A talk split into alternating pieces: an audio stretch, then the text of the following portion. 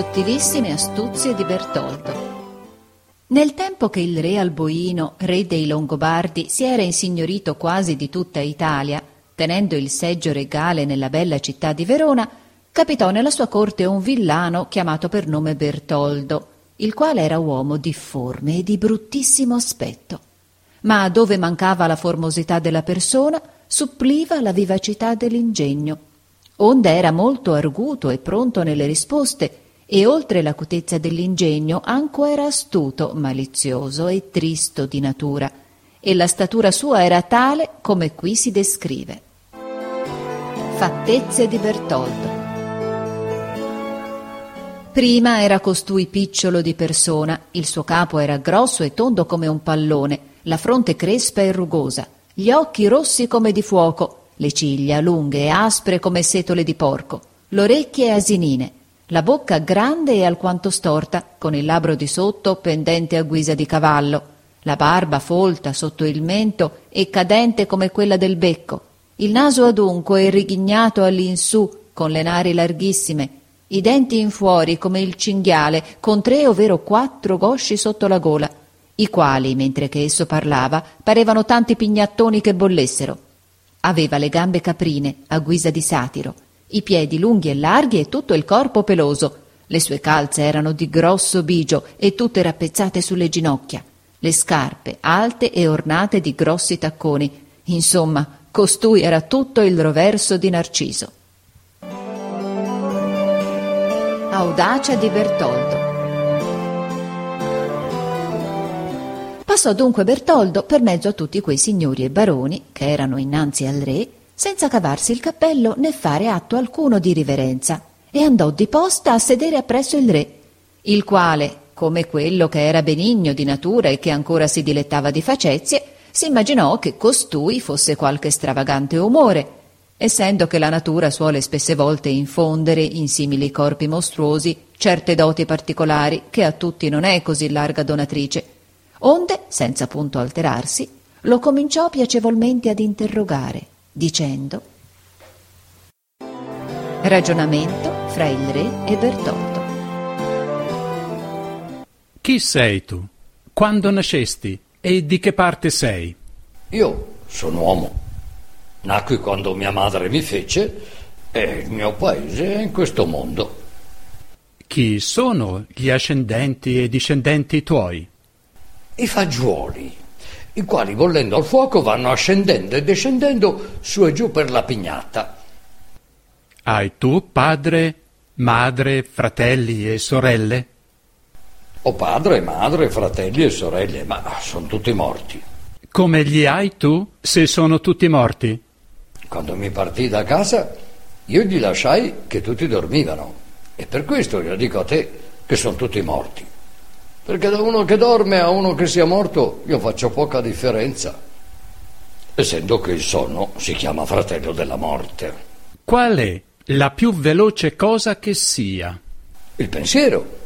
Qual è il miglior vino che sia? Quello che si beve a casa d'altri. Qual è quel mare che non sempie mai? L'ingordigia dell'uomo avaro. Qual è la più brutta cosa che sia in un giovane? La disubbidienza. Qual è la più brutta cosa che sia in un vecchio? La lascivia. Qual è la più brutta cosa che sia in un mercante? La bugia. Qual è quella gatta che dinanzi ti lecca e di dietro ti sgraffa? La puttana. Qual è il più gran fuoco che sia in casa? La malalingua del servitore. Qual è il più gran pazzo che sia? Colui che si tiene il più savio. Quali sono le infermità incurabili? La pazzia, il cancro e i debiti. Qual è quel figlio che abbrugia la lingua a sua madre? Lo stupino della lucerna. Come faresti a portarmi dell'acqua in un crivello e non la spandere? Aspetterei il tempo del ghiaccio e poi te la porterei. Quali sono quelle cose che l'uomo le cerca e non le vorria trovare. I pedocchi nella camicia, i calcagni rotti e il necessario brutto. Come faresti a pigliare un lepre senza cane? Aspetterei che fosse cotto e poi lo piglierei. Tu hai un buon cervello, se si vedesse. E tu saresti un bell'umore se non rangiassi. Orsù, addimandami ciò che vuoi, ch'io son qui pronto per darti tutto quello che tu mi chiederai. Chi non ha del suo non può darne ad altri. Perché non ti possio dare tutto quello che tu brami? Io vado cercando felicità e tu non l'hai. E però non puoi darla a me. Non sono io dunque felice sedendo sopra questo alto seggio, come io faccio? Colui che più in alto siede sta più in pericolo di cadere al basso e precipitarsi. Mira quanti signori e baroni mi stanno attorno per ubbidirmi e onorarmi. Anche i formiconi stanno attorno al sorbo e gli rodono la scorza.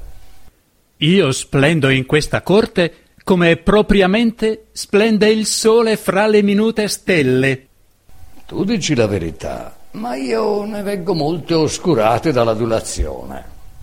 Orsù, vuoi tu diventare uomo di corte?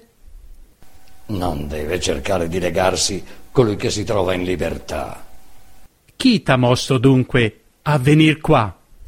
Il crederio che un re fosse più grande di statura degli altri uomini, dieci o dodici piedi, e che esso avanzasse sopra tutti come avanzano i campanili sopra tutte le case. Ma io veggio che tu sei un uomo ordinario, come gli altri, se ben sei re. Sono ordinario di statura, sì, ma di potenza e di ricchezza avanzo sopra gli altri, non solo dieci piedi, ma cento e mille braccia.